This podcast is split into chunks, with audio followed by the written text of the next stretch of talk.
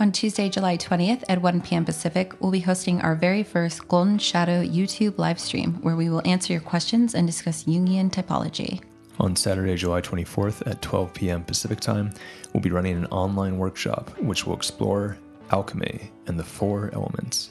You can sign up for that at goldenshadow.org. And special thanks to our new patrons Michael J., Amanda B., Mariana L., Brian C., and Lore.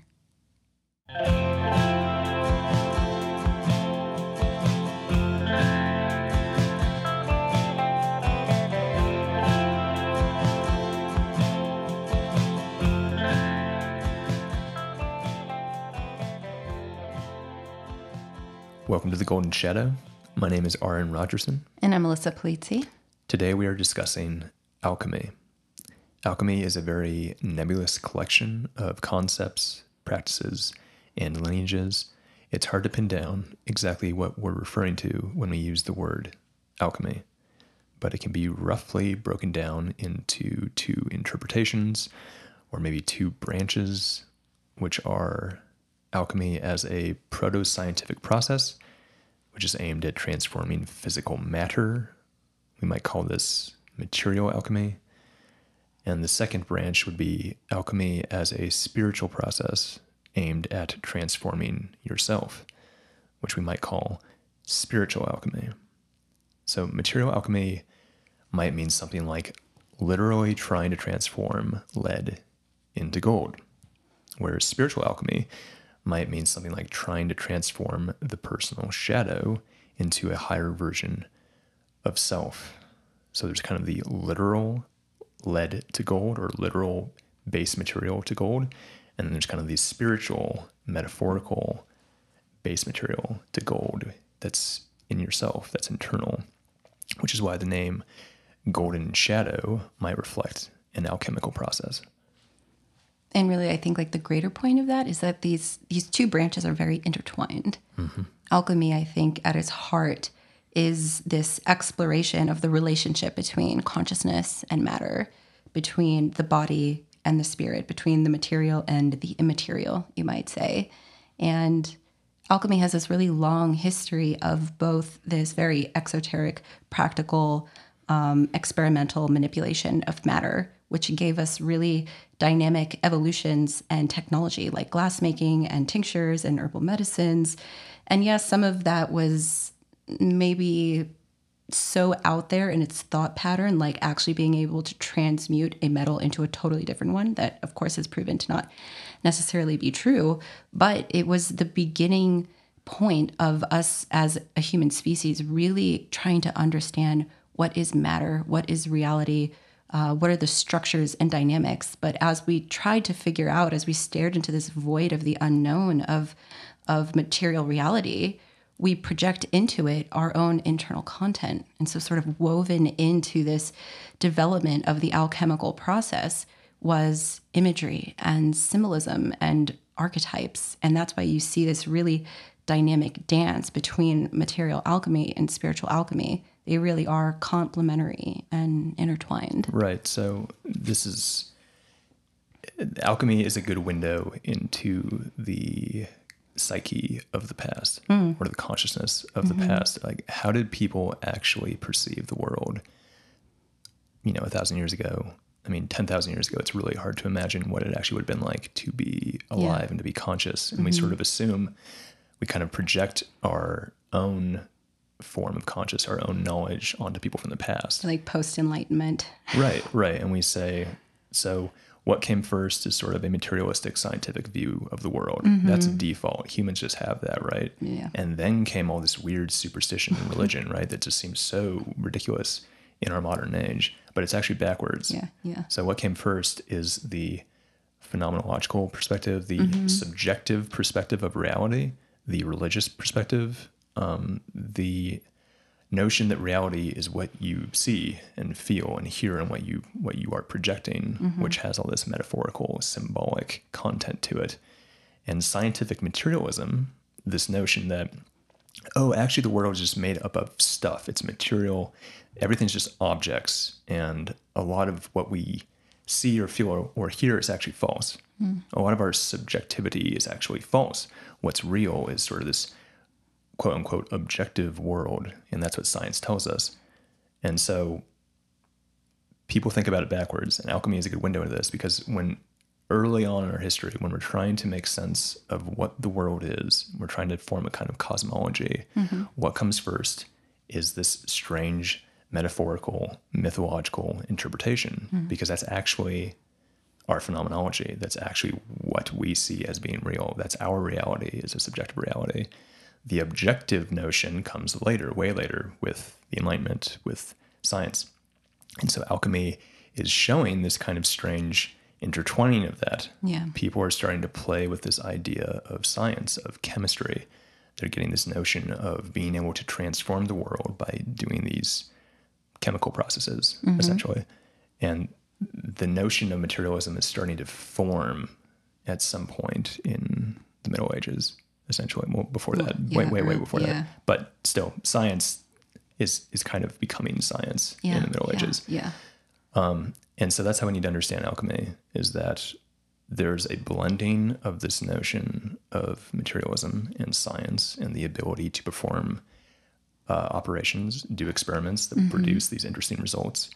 Um, that's still intertwined with our phenomenology, our subjectivity, Yeah. and our sort of projection onto the world as a place of myth and meaning and symbol. Yeah, yeah. I think it's it's helpful to look at some of the origin points with alchemy, which in and of itself is quite difficult, just because there isn't a lot of um, sort of historical.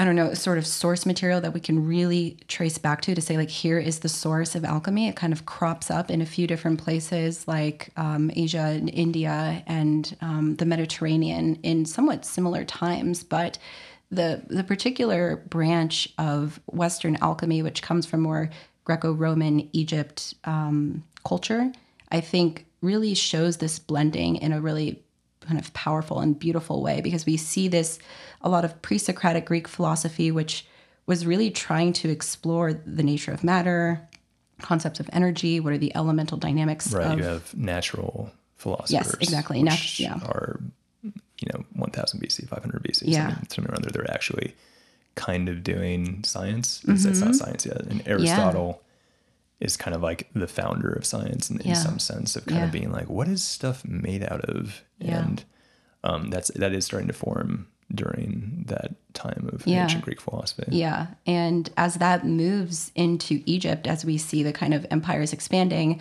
we are met with a dynamic technology of Egyptian uh, ritual, which is based a lot on religious beliefs and around like life after death, practices that involve really highly sophisticated chemical technology, like embalming. Um, they're actually working, they're doing experiments, they're working with material. We don't, at least to my understanding, I don't think we see like the pre-Socratic and maybe even maybe post-Socratic, yes, but pre-Socratic Greek philosophers, they're not really in the laboratories. They're not like doing experiments. It's a lot of theory. It's a lot of abstraction. Probably not, not that we know of. Yeah. You, you would have had like medicine, like sh- Right. shamanic medicine, Yeah. and stuff like that. There's still taking materials and mixing them together and discovering these concoctions, maybe that help people either, you know, you might heal a wound better by spreading some sort of like aloe on it. Right, right. So there's like a proto chemistry happening there. Mm-hmm. And there's also, you know, probably like drugs, hallucinogenic Oh yeah, for like sure. mushrooms, Yeah. kind of things that people are discovering. Yes, it's like yes. if you ingest this substance, something happens. Yes. What does it's that a very like shamanic, very like folk, very natural medicines that I think don't require as much manipulation. Yeah. At least not to the degree and severity that the Egyptians were doing it. Right. And a lot of that technology was based around uh, the principle of like life after death, of rebirth, or of like setting yourself up to uh, kind of move into the that time after death in a totally different way than you were before. There's a whole transformational period that's going on, and so this blending of this kind of Greek rational philosophy with the Egyptian religious rite um, I think is where you see really the origin of specifically Western alchemy, which is what most people think of when they consider alchemy, when they think about the major texts like Splendor Solis. um, these all of this imagery, all of this is born out of the Western branch of alchemy, and it has these really dynamic, interesting roots where we're trying to figure out what is the nature of matter, um, but also it's laden with all of this um, symbolic, archetypal, religious uh, foundation and structure. Right. So the alchemy that we're exploring is the form that's been popularized by by Jung. Yeah. Really. Yeah. Right. Yeah. And Jung got interested in alchemy sort of in like the later half of his life. Yeah. But he got really into it, right? Really, really into it. Yeah, I, I think the history is interesting because he was um, given a copy of a of a translation of a Chinese alchemical text, "The Secret of the Golden Flower," which Right. you can read. And I think up until that point, he had had some interaction with alchemical texts, but just thought it was sort of I don't know mumbo jumbo. It's what is this? You read it, you look at it, it doesn't make any sense. Right. But through the translation, um, I think it, it finally struck him that what's actually happening here is that alchemical texts are laden and coded in symbolism, and it's not gibberish, but actually it's it's archetypal and woven into these um, different operations and all of the ways in which you have to follow them to create something was actually a um, a sort of analogy of the individuation process that as an alchemist was trying to transmute some base metal into its higher property they also were working on inner contents and transforming that as well. So it's this I- think it created this incredible opportunity for him to not only um, sort of create a, a line of connection between his own analytical psychology theories, but to show that kind of there's this impulse within within the human psyche to both create in the outer world, but at the same time to sort of individuate within. And that's what a lot of these texts show. You you start looking at them, you read them symbolically, you even read them as if they're a dream. And what you see is that development of psyche, the the striving towards wholeness, like that gold that you're trying to get to, the philosopher's stone is actually like the Jungian self, or that that striving towards wholeness. And I think that uh, that that that really caught him in a powerful way that he basically spent the last few decades of his life writing, researching, studying alchemy. So what he was noticing, right, is that some of the the dream imagery, the symbols that were coming up in his practice, mm-hmm. um, the things that he was exploring with his clients, Yeah.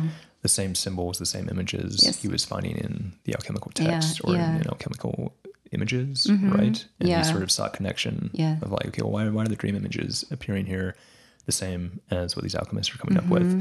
And Jung being the kind of mind that he is, he sees these creations, these things that emerge from the past, all these these stories, this mythology, these religious ideas, these deities from the past.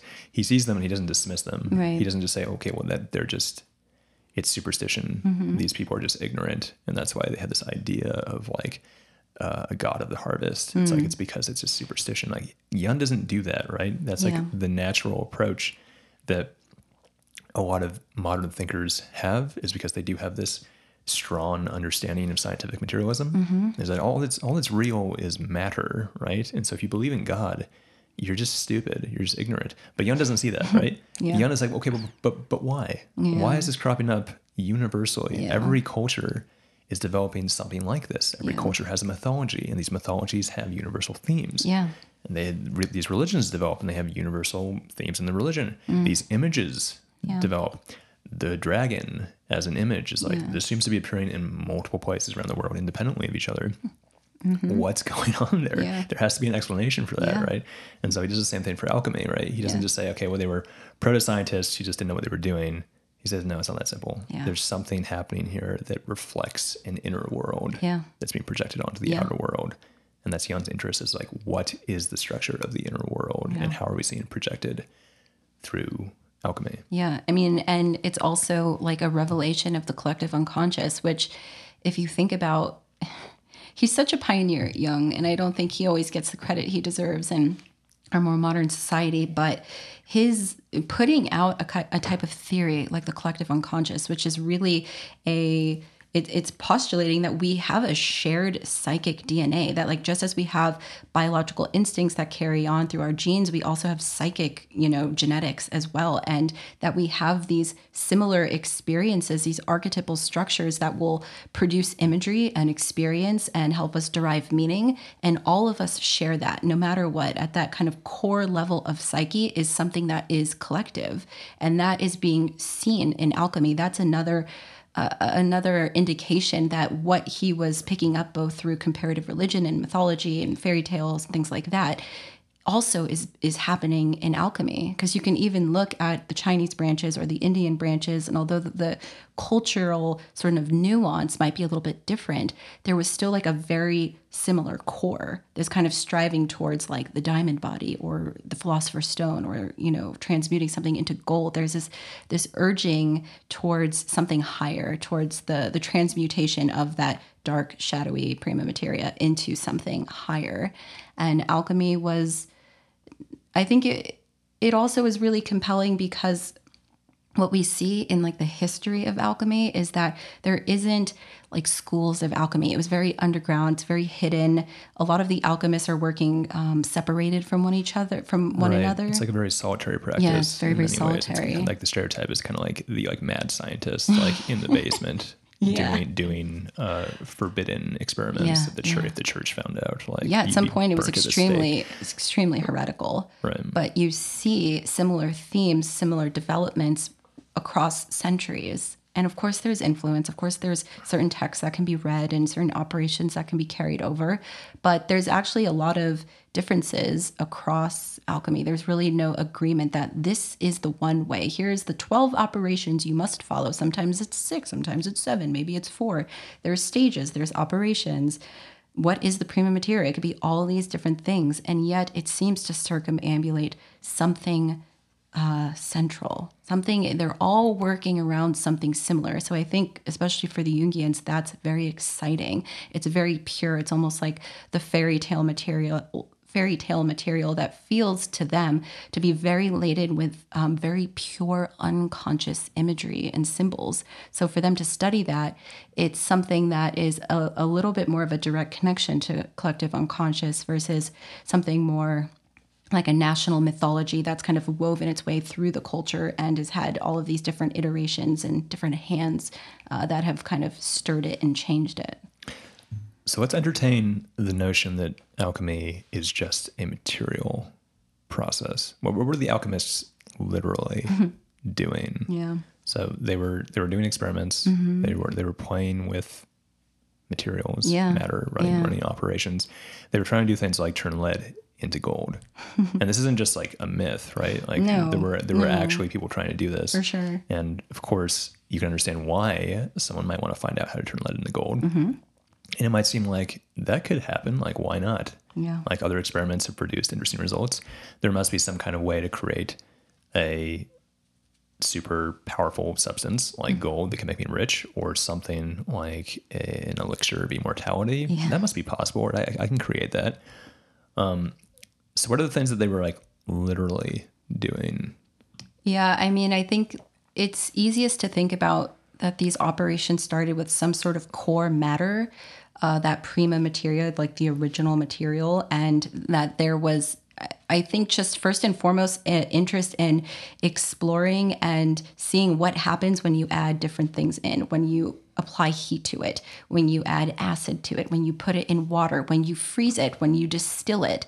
It's just that, to be clear, the prima materia was this a like one substance that they always started with, like one substrate, and were they arguing about like what is the sort of original base material mm. of the world in some sense, or is it kind of more just like where where do we start our experiment? What yeah. is this material? Like, I is this a universally accepted sort of idea of like there is a prima materia? Definitely not. No. I think that's like always the like rule that you can apply to alchemy is like, what is this actually? Is it agreed upon? And then everyone's going to have a different answer for it. I think most commonly you hear that prima materia is lead okay.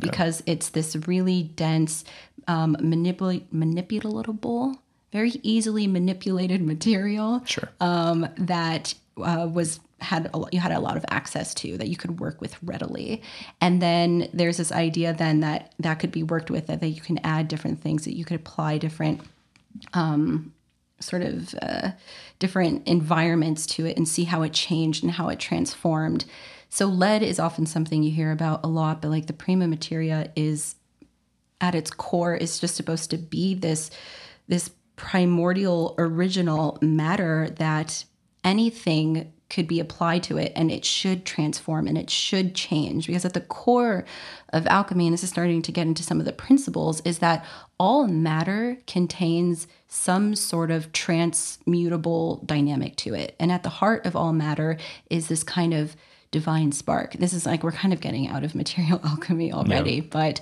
it's that anything could be put in the vessel dirt worms, you know, water, uh, like feces, like anything. Right, like lower is better. Lower is better. Like what's the lowest? yeah, low? what's the lowest of the low? Like rotting flesh yeah. maybe is like what you would use, and yeah. that'll turn into gold. For sure, it's like anything is redeemable we're getting into a lot of the more spiritual aspects but yes redemption transmutation into a higher property that even the, that lowest material could be taken and worked on purified uh, brought down to its core essence and its core essence carries some sort of spark of potential and that potential it when it carries it in a more symbolic way is like that divine spark and I think when you think about that psychologically, it's like the turning towards the darkest, shadowiest material inside of yourself and saying, even that is worthy enough to be worked on. Even this could be transformed. Even this could be lifted up,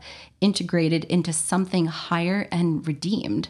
And so alchemy carries this really strong undertone of redemption of material and also of the the kind of process that material can go through that brings it down to its core essence and kind of brings it back to a pure state. And when you do that, then it can become a medicine or an elixir of some kind or some sort of tincture. So there's a lot of dynamic experimentation that I think led us to like really famous alchemists like Paracelsus, who was using all of these techniques to create medicines based on the relationship between matter and reality, but also the internal process. Right. So, it, as you can hear, it's difficult to talk about alchemy without having it be intertwined with some sort of spiritual process. Yeah. And I mean, one way that I think about this is that we sort of instinctually have these kind of symbolic containers um, in which alchemy can kind of fit into. And so, if, if we imagine like, um, you know, a fantasy movie, or we imagine like a fantasy video game, there's all these potions and things, right? Mm-hmm. And, and like in Lord of the Rings, for instance, there are kind of notions of, uh, you know, giving Frodo this item that will light his way, mm. and he holds up like this, like kind of like this potion that yeah. Galadriel gave him, and like shines light, um, and that makes sense to us as a symbol. It's like that makes sense. Mm-hmm. Like it mm-hmm. makes sense that it exists. Um, in you know, in other uh, like video games, for instance, there are like potions that you would take to like heal yourself. There's potions you might take to cure some poison. There's potions you might take to like um, raise someone from the dead. Yeah. There's a notion of like the love potion to make someone fall in love. Harry Potter plays with a lot of these ideas, and these myths stand out to us because the symbolic imagery it resonates with an internal truth. Yeah of like it makes sense that there would be a kind of potion that you could take that would heal your wounds. Mm. That makes sense. Mm-hmm. Instead of seeing that theme in a story and just being like, well, that's that's stupid or it doesn't resonate with me for some reason. And so if we can understand this stuff is being projected onto myth and it makes sense, yeah. well, why wouldn't you project it onto your own reality right. and have it make sense? Yeah. So the whole notion that, well, if you take a dark, shadowy material like lead, let's say, or maybe like human feces, if you want to get really intense about it, it makes sense that you would have a dark, uh, shadowy material that could be redeemed into something that's like pure and magical. Yeah. And we would project that onto the external world and say, that makes sense because that's an internal reflection. Yeah. I feel that inside. It makes sense that it would happen on the outside. Um, turns out that like literally a lot of that stuff is not true. Yeah. And that, you know, science, a lot of the things that we've discovered in science doesn't resonate with us at all. Mm-hmm. It's like that makes no no sense whatsoever. Like what the hell? You know, all these scientific discoveries, like for instance, like um, you know, turns out that humans like evolved from squirrels, basically. Like once upon a time, like human ancestors were just squirrels running around. It's like that doesn't make sense. No one's going to hear that and instinctually say, "I always knew it." It's like no. It's like the, the discoveries of science are truths that don't resonate with us. Yeah. Uh, the discovery that um, our planet is round. It's like what? That doesn't make sense. Yeah. It doesn't look round to me. Yeah. The discovery that we're floating in an empty vacuum. It's outer space. We're just a planet floating in an empty vacuum. Like science tells us things, and we repeatedly just kind of go like, "That doesn't make sense." Yeah. But you tell us a myth, you tell us a story that obviously isn't real, and we say that makes sense. Yeah. And so we understand the alchemists are doing this. Mm-hmm. They are messing with science, but they are projecting what is intuitive onto these substances and saying Yeah. what makes sense is sort of a redemptive process that turns darkness into light. Yeah. And it's like, well, why why is that intuitive? Why is that something that resonates with me? It's like because it reflects an internal truth Yeah. that there's something dark within me that could be transmuted into into light Yeah. and there's there's potential for me to be redeemed i project that onto a substance and say there's potential for that substance to be redeemed and that those two processes the external and the internal are actually just inter interwoven Yes, they yeah. are a process that's linked and that's what the alchemists are doing they're exploring this notion that the inner world and the outer world are related Mm. and that what you change in the outer world reflects what you change in the inner world Yeah, that gets us into the very important alchemical maxim, as above, so below, which is actually like a reduction. You know, that which is above corresponds to that which is below, and that which is below corresponds to that which is above. This is one of the first initial lines in the Emerald Tablet. Um, and which is an alchemical text yeah, so as we trace this line of Western alchemy, looking at the kind of Greek Egyptian influence, we see a lot of early alchemical texts attributed to figures, sometimes even like Isis, or in this case, Hermes Trismegistus, who may have been an actual individual who wrote this. Um, the, kind of text which supposedly contained really all of the direction and insights into alchemy. And that of course was like something that was passed down through hermes or through through thoth. And when we think about hermes as this mythological figure which we should probably do an episode on hermes um, it'd be really interesting. Would love to. But hermes was the the messenger god. He moved between worlds. He's really one of the only um, gods of the pantheon who really interacted with humans, went up to Olympus, all the way down to Hades, and embodied that mercurial um, trickster element that could shapeshift um, and carried insights. And so, connected through the kind of Hermes Thoth um, connection is like insights into science and magic and occult knowledge and all of these technologies. So alchemy is often considered like the hermetic tradition, aka of Hermes or of Thoth, which would be the Egyptian equivalent. And through these teachings that we receive from the gods, from the heavens, it also affects us down on earth. So the knowledge of the gods can affect us on earth, or the movement of the planets has an influence on earth, or that which happens within me also happens outside of me, or as I manipulate matter, it also manipulates me. So the heavens and the cosmos, the above aspect, that kind of eternal, invisible realm, is kind of like the cause of the below, right? Like God created earth in seven days. It's like we didn't really just snap into existence. Often our uh, our mythologies trace our origin points from the heavens, but w- then there's this dynamic connection. There's this bridge because earth and physical matter and mortal man's lives are dynamically connected to the immortal realm. So together they really make one thing. They're like the yin and the yang, or you know, just this dynamic pairing. They they encompass the experiences that we have. So the alchemists following this idea is that if we work with a matter outside of ourselves, if we do these experiments, we are redeeming something in the material realm, but as a byproduct, maybe not even as the main focus, because often, especially in the Western tradition, the idea was to redeem like the deity or that spark of life that is within matter, to bring it back to its higher property. But that in and of itself is a metaphor for our internal processes. Right. So before we get into maybe some more specific uh, alchemical operations, let's let's really try to ground this idea of as below, as above, so below. Mm-hmm. Right. So th- I think this is like really the core of alchemy Mm. of how you can really understand why this makes sense, Okay. why this is not just a bunch of mumbo jumbo. Um, so it's related to projection, things we've already Mm-hmm. Yeah. talked about.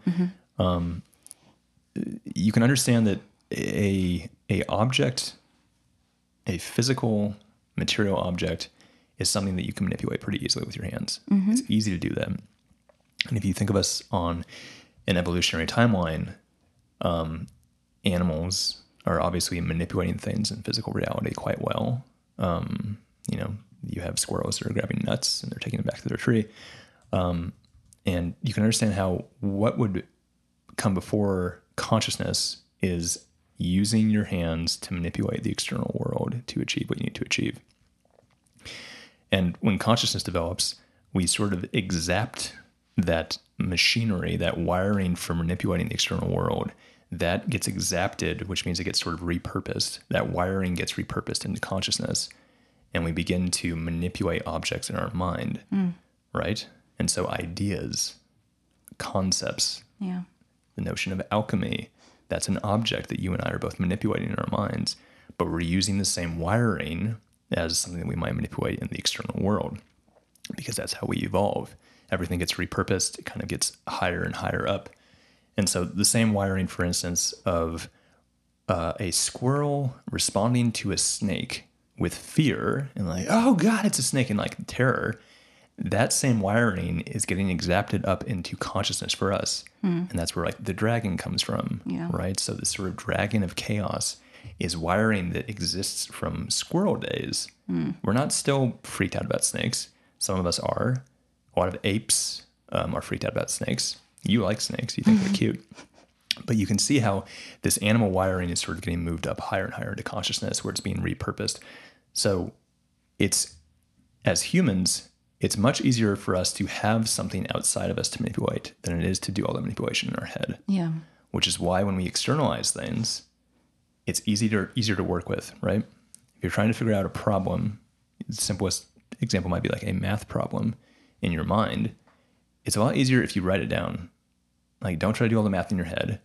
Write out the process on a piece of paper. You're externalizing it. Now that it's on paper, you can manipulate the math problem better than if you were trying to just, you know, hold two fingers to your temple and be like, "Mm," like trying to figure out the math problem. It- that doesn't work very well. Yeah. Same is true for something like journaling. If you have a problem going on in your life, write it out and it can be manipulated on the page. Yeah. And you can save it and come back to it. And so the internal is being uh, projected externally Yeah. and it can be it can be manipulated. A math problem is projected onto a piece of paper, you can manipulate it. Your life is being projected onto a, a page of your journal and it can be manipulated. Um, some of your internal uh, patterns can be projected onto a deck of cards, a deck of tarot cards, and they can be manipulated external to you. Yeah. Some other examples would be uh, myth, movies, stories. We readily project internal patterns onto the story, onto the movie, which is why they can make us cry. Like it seems ridiculous that you could watch a cartoon, like a really intense, beautiful, like anime, for instance, and it can make you cry. It's like, what the hell is that? It's like it's, you're not even seeing real people. You're seeing strange cartoons, and still it's just like, oh my god, the story is moving me so much. It's like, what's happening? It's like you're externalizing inner patterns hmm. onto the outside. And if, for instance, maybe not watching a movie, but if you were going to write a story, for instance, you could project internal mythology onto an external story where it could be manipulated. And that's, let's say, narrative alchemy, which is something that we've explored in our active imagination episode. But writing a story about your life where you are mythologizing your inner personalities, they can be manipulated. And now they're outside of you, and you can uh, take this externalized content and you can actually mess with it. And the external process of messing with it outside of you is actually going to be re internalized and then it changes you on the inside. Yes, yeah. I think this relates a lot to alchemy because as they work with outer material, it isn't just lead and that's what it is and like it's it's a material thing and you know it's this color and it feels like this. All of it carried a correspondence. And so everything that you're working with, it's very ritualistic, like very magical, carried Absolutely. these dynamic connections that trace back to you, but also trace back to the heavens. So, lead, yes, it is this material that you can work with, but it's also represented by Saturn. Um, by Kronos, so, like we, we connect back through the the Greco-Roman pantheon, and so there is this nature of like the dullness and the manipulatable dynamics of lead, and Saturn can relate to like this day of the week and to these herbs and to this color, and as you create all of these connections in the outer world, so it also carries other. Um, kind of emotional, mental, Right. spiritual aspects. So as you work on lead, it's igniting and constellating different things inside of yourself. Or you're working with copper, which relates to Venus, aka Aphrodite, which then we're getting into the archetype of relationship and love and or iron with Right, Mars. right. So that's and that's that's a great illustration, right? Yeah. So let's say you're taking what was it copper? Copper, Venus. So you're taking copper, Mm-hmm. and maybe copper in itself doesn't have a meaning until you give it one. Sure. And you just say, okay, well, copper represents Aphrodite for some reason. And, I mean, co- co- copper's kind of a weird example because something like feces is more symbolic, and something like gold is more symbolic For of sure. something. But but let's say copper represents Venus, represents Aphrodite. Aphrodite it reflects relationships. Mm-hmm. Maybe it reflects your own sexuality in some way. Yeah. And so Venus as a relationship deity of some kind is not just arbitrary, right? It's actually reflecting an internal truth, mm-hmm. which is there is some sort of realm inside of me, maybe a collection of complexes or an archetypal, you know, constellation of something that's has to do with relationships and love and sexuality. Mm-hmm. And when I explore the myth of Aphrodite, that complex gets touched Yeah. or that archetype gets activated. Yeah. And so there's a correspondence between this internal truth of like I have this story of a relationship in my life or you know my my romantic journey in my life is actually activated by exploring the myth of Aphrodite. And then Aphrodite is associated with copper. And so copper actually activates this uh, you know, romantic mythology inside Yeah. of me. And you can understand that if you wanted to actually engage with that romantic constellation inside of you, how do you do that? Hmm. Can you just do it? Mm-hmm. Like, okay, I'm doing it now. Like, just close my eyes and like now I'm manipulating like this weird, deep wiring inside of me that has to do with my relationship from ten years ago. It's like that doesn't make sense. But if you project it onto a story, Yeah. suddenly you can kind of work with it, and why that's why the story might, might bring it all up and make you cry in this way that can't happen any other way. Same could be true with copper. Let's say you project this romantic mythology onto the copper and you manipulate the copper, you are in some sense manipulating this romantic constellation inside of you. Yeah. Yeah. It I think it's really akin to what we see in modern day as like kind of like neo pagan magic ritual that people might actually worship a deity in some form um, or they're doing you know monthly rituals which is going to be either on the full moon or the new moon. It's like well why do i do it on this day versus this day? Well the new moon is like the beginning of a new cycle. There's darkness. Maybe we can tap in deeper to ourselves. And i'm going to kind of do some sort of ritual that's going to set me up for achieving this goal. But you don't just think about it and then let it go. You sit down, you kind of tap into the different correspondences. Maybe there's uh, candles that are a specific color that relate to a certain theme.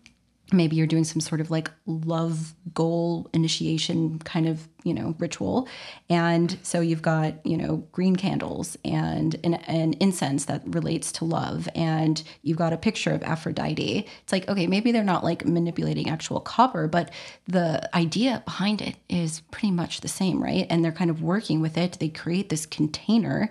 You might even kind of draw the magic ritual circle around you, begin the, the ritual do whatever needs to be done, sit in meditation, and then you close it out. And then there's this idea that you've kind of begun some sort of process.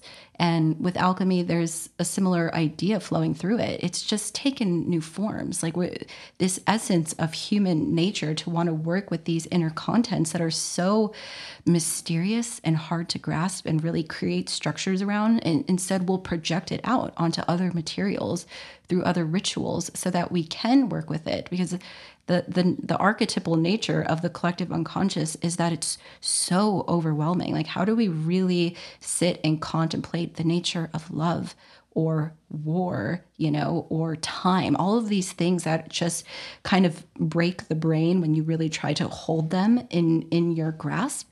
And so instead, we parse it out onto material, into ritual, onto physical objects objects and then we can actually work with it then it's it feels closer to us and we can create a relationship to it so what are the more some of more of the uh, specific operations of alchemy yeah. there's like elemental stuff mm-hmm. there's um nigredo is that is that yeah well there's different stages yeah. and the stages are a little bit different than the operations so the stages are kind of like what's how how is the material transforming and moving through its different transformations as you apply different operations to it so you have nigredo the blackening albedo the whitening um, in the sort of older versions, there was four: the yellowing, citrinitas, um, and then the last one is the rubedo, the reddening. Mm. And so those stages corresponded to actual ways in which the material itself might have actually looked and changed. Like as you apply a fire operation like calcinatio, you're applying a lot of high heat to purify and reduce something down to its ashes. Well, it turns like black first, okay. and that's a nigredo stage, and right. that symbolically you might see that represented in alchemical emblems and texts as like a black crow or as like a skeleton or things like that. Um, but as it reduces down, there starts to become like a whitening like the albedo maybe those those the dark bubbling of that material being broken down through the purification of the fire suddenly turns into white ash mm. and now it's white the whitening the albedo and then you might see that represented by like the queen, the white queen, or kind of moon imagery or silvery things. Um, and, and so you have stages, and those represent different aspects that um, you take the material through. And the operations is like what you actually um, kind of chemistry uh, derivatives, like what what eventually became chemistry, that is, were the alchemical operations. So you have the fire operations, calcinatio. You're going to have like water operations, solutio. You have distillation. You're going to have things that are like way more amorphous, like the conjunctio, which is like sort of opposing forces that are coming back together. So you have things that relate very dynamically and in a grounded way, elementally, which is what we'll be going over in our uh, workshop next week. But um, you can look at it as the like air element, sublimatio, the earth element, coagulatio. But then there's also these different operations like the putrefactio, when things something is kind of um, breaking down and putrefying, or the mortificatio, which is like something's dying. This is all Latin. Yeah, yeah. yeah. Um, so there's really no, from what my understanding at least, there's no one way, no one list of operations um, or even the stages can change, but there is a thread through them all. But you will see certain alchemists saying, like, here are the 12 operations, or here are the seven, etc., etc. But you tend to see those type of like elemental operations and then other ones that are a little bit more kind of amorphous, a little bit more um, kind of abstract, you might say. Right. And if you approach these operations from a strictly scientific perspective, mm-hmm. they kind of don't really make much sense. Some of them do. It depends. Well, they're clearly related. Yeah. Right. Yeah. But like the process of distillation, you know, it's like something that we've taken and worked with and has actually moved into like the scientific paradigm. For sure. Um, but then when you think about the symbolic meaning behind those that's, processes, that's, that's what I'm getting at. Yeah. It's like you have to like approach this with the notion of like, okay, this is not just science. There's actually sort of a symbolic process happening here. Yeah. And for yeah. instance, the blackening, mm-hmm. right? You're saying that there actually is a scientific material process where you right. might actually burn something yeah. and make it blacken, and that might be the first step in your um, your laboratory experiment or your operation to create whatever you want to create. But the blackening itself is also symbolic. Mm-hmm. Yeah, And that's like the grip of the shadow. That's like the Right. first moment that like the unconscious grabs you and you are in like the dark night of the soul. Like mm-hmm. you are pulled under, you are faced with the shadow and it's extremely overwhelming. It's it's the return to this confusing melancholy place. And so within this process of trying to kind of drive off impurities from some sort of prima materia and you see it blacken, you also then see a symbolic translation of the the process of the encounter with the shadow, the nigredo. And then the whitening is a next step. It's like the dawn breaking on like the horizon mm-hmm. is I think a nice way to think about it. And that's like as you move through the darkness and you face it or certain things are going on, you gain realizations or you start to understand or you're starting to do some sort of process or maybe you're just reduced down so low that there's nowhere else to go but up and that that is a kind of a a sort of rebirth, like an early kind of lesser rebirth in a way. And things, it's like the light starts to shine on the horizon. It's very much like a, you know, think of like the Ten of Swords and the Rider Waite card. It's like the dawn after the dark night. Mm-hmm. And that's like the whitening. Like life is starting to come back into that feeling of death, which I think when a lot of us go through a period of deep and dark depression, you feel lifeless, you feel detached. Yet at a certain point, life starts to return and then there's like a new potential um, and you move into a final stage the rubedo the reddening that's like kind of where we equate like the philosopher's stone with or really like the end of the work and that's like the sun at its like it's really rising now. It's like the pure redness of the power uh, and energy of the sun which might be symbolically shown as like a phoenix like rising from the ashes or like the philosopher's stone is this kind of like red textured um, you know it's not even necessarily like a stone per se but it, it's going to carry that color the red for whatever reason. Um, and and that relates more to like a full cycle of actually coming through that dark process and being in a place where true shadow material has like risen from the dead and kind of turned into something that's more life-giving and life-sustaining like when you reclaim the shadow what's the gold inside of it now you have renewed energy you have renewed life force and that's the philosopher's stone Right. So we're seeing these patterns. So again, this is a sort of a phenomenological pattern. It's a mm. sort of self-inquiry pattern, a, Yeah. a inner transformation, inner journey pattern that we're seeing projected on to alchemy. And you can see similar patterns in myth. Hero's journey is about going into the shadow, re-emerging in like a higher order. There is kind of a transmutation of self that happens in the hero's journey. In tarot, you probably have a better idea of mm-hmm. what this should be, but like for instance, like the the movement from um, death to whatever the next one is. And there's, like, Temperance. temperance, and there's like the star, and then the mm. moon, and the mm-hmm. sun. yeah Like death, star, moon, sun, especially, it kind of reflects almost like this sort of like the blackening, being in shadow in some sense, and emerging out the other mm-hmm, side. Mm-hmm. Maybe the reddening, like is the sun. The point is like you shouldn't pretend as if these are all going to match up because they won't yeah because the psyche is more complex than that and nuanced. But the idea is that all these, um, the myth, the tarot, the alchemy, mm-hmm. you can all think of these as sort of a substrate on which we project inner material Yeah. and then can manipulate it. And it's not to say that it's obvious what these things represent.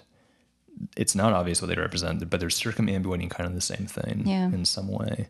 And that's the way that alchemy should really be understood is Yeah. yes, you can understand historically, and there are definitely historians of alchemy who have studied it as a literal material practice, mm-hmm. and they might just dismiss anything else.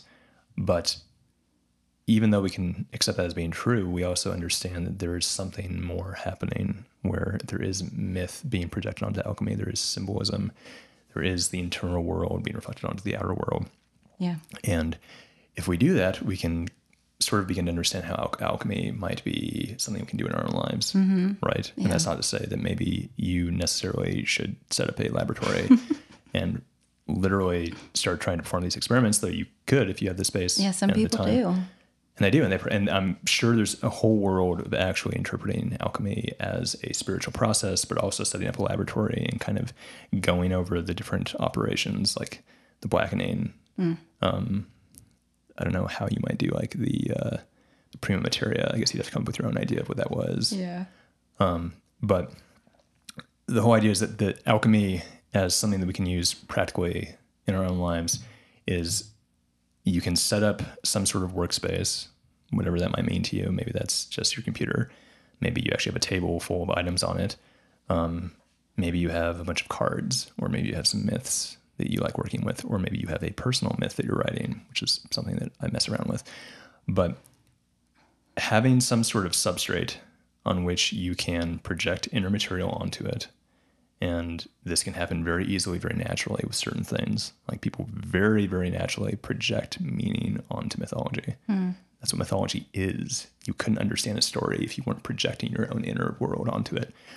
Um, but you can do this and then you can manipulate that substrate. And then that manipulation of the inner projection can actually be re internalized and create some change inside of you. Yeah. And for example, for me, the whole notion of narrative alchemy is I've been playing around with different sub personalities, which are different like fantasy characters. Mm-hmm. And then I write stories about them and I have them interact with each other or dialogue with one another, or I'll just try drawing them out. And I am projecting a sub personality, maybe the banished inner child or the little boy, out onto a substrate, this mm. story. And now I'm going to make that projected little boy, who's me, he's going to go on an adventure. And his adventure is he needs to save the world. And he goes and interacts with other sub personalities. And the manipulation of the external thing, which is the story, which is a bunch of, you know, words on a piece of paper, is actually making me emotional. It's actually tapping into some deep stuff that I don't know how to access otherwise. Uh, Alyssa has witnessed this definitely of me getting really emotional, like telling this story. Um, so it's a kind of narrative alchemy. So there could be something kind of like that. You could use tarot cards. Yeah. What else could you use? I mean, what are some other ideas here? What do people actually do? Well, I, I think one way that I've tried to implement these, um, this, the sort of core and the heart of alchemy is to also consider throughout your your not even just like your day, but throughout your week, throughout your life, how you can weave in this awareness of where you are in time and space and who and what's going on within you and how do you match those things up. Like if I want to do a monthly ritual where I sit down and I cook a meal, am I picking a certain day that might correspond to, as I said, like where the moon is, you know, or that it's going to land on this certain time because I'm doing like as above, so below. I am connecting to something outside of myself that corresponds within. So maybe I match up that like every new moon, I want to cook this meal that I cook from hand. And as I do that, it's like, well, what am I cooking? Why am I why am I sitting down to do this? What intention am I bringing? And maybe you choose certain recipes or you bake a certain thing that carries a certain meaning to you, or you give it a correspondence. And so you weave intention and this kind of like mindful awareness into the material that you're working with every day. And I think that's a really relatable and grounded way to actually do something like this is like because ritual goes into that episode is so important. It's like the embodied metaphor, it's the embodied myth. And so to be able to tap into those aspects, they need to be um, brought into your everyday life. So doing something like setting up that monthly ritual and weaving in those alchemical ideas into it, you know, that I'm burning this kind of candle because it means this to me. Um, I'm working with some sort of uh, like like I'm I'm making a kombucha over the month. I'm actually transforming it. I, I'm fermenting it. I'm choosing you know apple because that means something. Or symbolically, I wanted to do orange. And what does that mean? It's like you just look behind those veils of the concrete material into what these things could represent. And I think that is a way to begin accessing what alchemy is. Right. And so like the, is it calcinatio? Is it? And yeah, that's like the fire operation. Right. So I mean, you could literally build a fire if you have the space for it. Mm-hmm. Yeah. And Fire could ritual. a fire ritual, and you know, the fire ritual by itself, just having a fire already is like nice and spiritual, and that's Yeah. like, a, like honestly, like I think it's a cool ritual to have is making a fire every once in a while. But you could actually look up calcinatio. What is it about? What does it reflect? What's the internal pattern that's Mm-hmm. Yeah. reflecting? What is what what part of the uh, you know, spiritual alchemical process is it? Right. And you can kind of try to think about that as you have a fire. You can set up a space with the fire where maybe you do something like you burn something, maybe you Yeah. burn some notes that you wrote. Yeah. Um, maybe you uh, do some kind of prayer or chant or meditation while the fire is burning. Um, similarly, you could take a bath. You could get into like really cold water, Mm-hmm. Yeah. and you could look up what solutio. hmm Water. Yeah. Solution. What's that about? What what, what Mm-hmm. what's the al- uh, the the alchemical notions here? Yeah.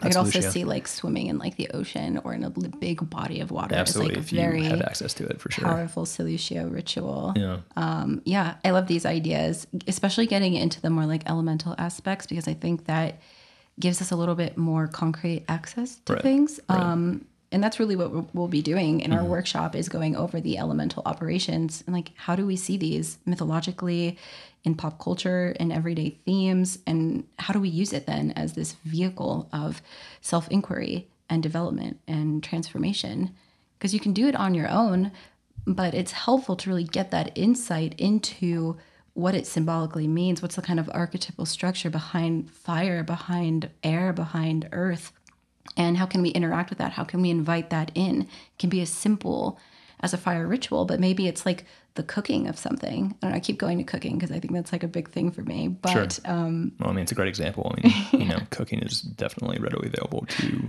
pretty much anyone listening to this. I'm assuming, yeah. and yeah. you can definitely approach it like an alchemical process, absolutely and you can eat it afterwards. yeah you you literally get to ingest it right so I mean, that's interesting too to, to kind of think about like what what does ingestion mean, and what's what's sort of the phenomenology there of like consuming something that you've created in your laboratory experiment. Anyways, if you're interested in attending this alchemy workshop, um, just repeating the same thing we said at the beginning of the episode, that's going to be on Saturday, July 24th at 12 p.m. Pacific time. It's titled Alchemy and the Four Elements. You can sign up for that at goldenshadow.org, and we hope to see you there. If you find this podcast useful, please consider supporting us on Patreon. Go to patreon.com slash goldenshadow.org. If you'd like to keep up to date with our projects, attend one of our live events, or work one on one with myself or Arin, head to www.goldenshadow.org. Thanks for listening. See you later.